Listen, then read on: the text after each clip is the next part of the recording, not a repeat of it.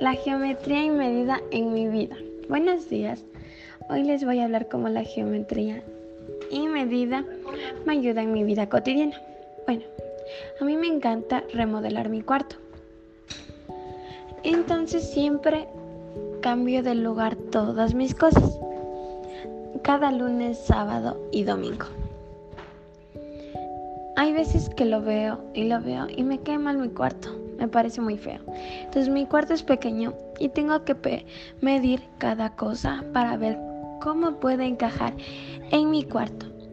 Y aunque no lo crean, yo siempre lo hago. Muchas gracias. Eso sería todo.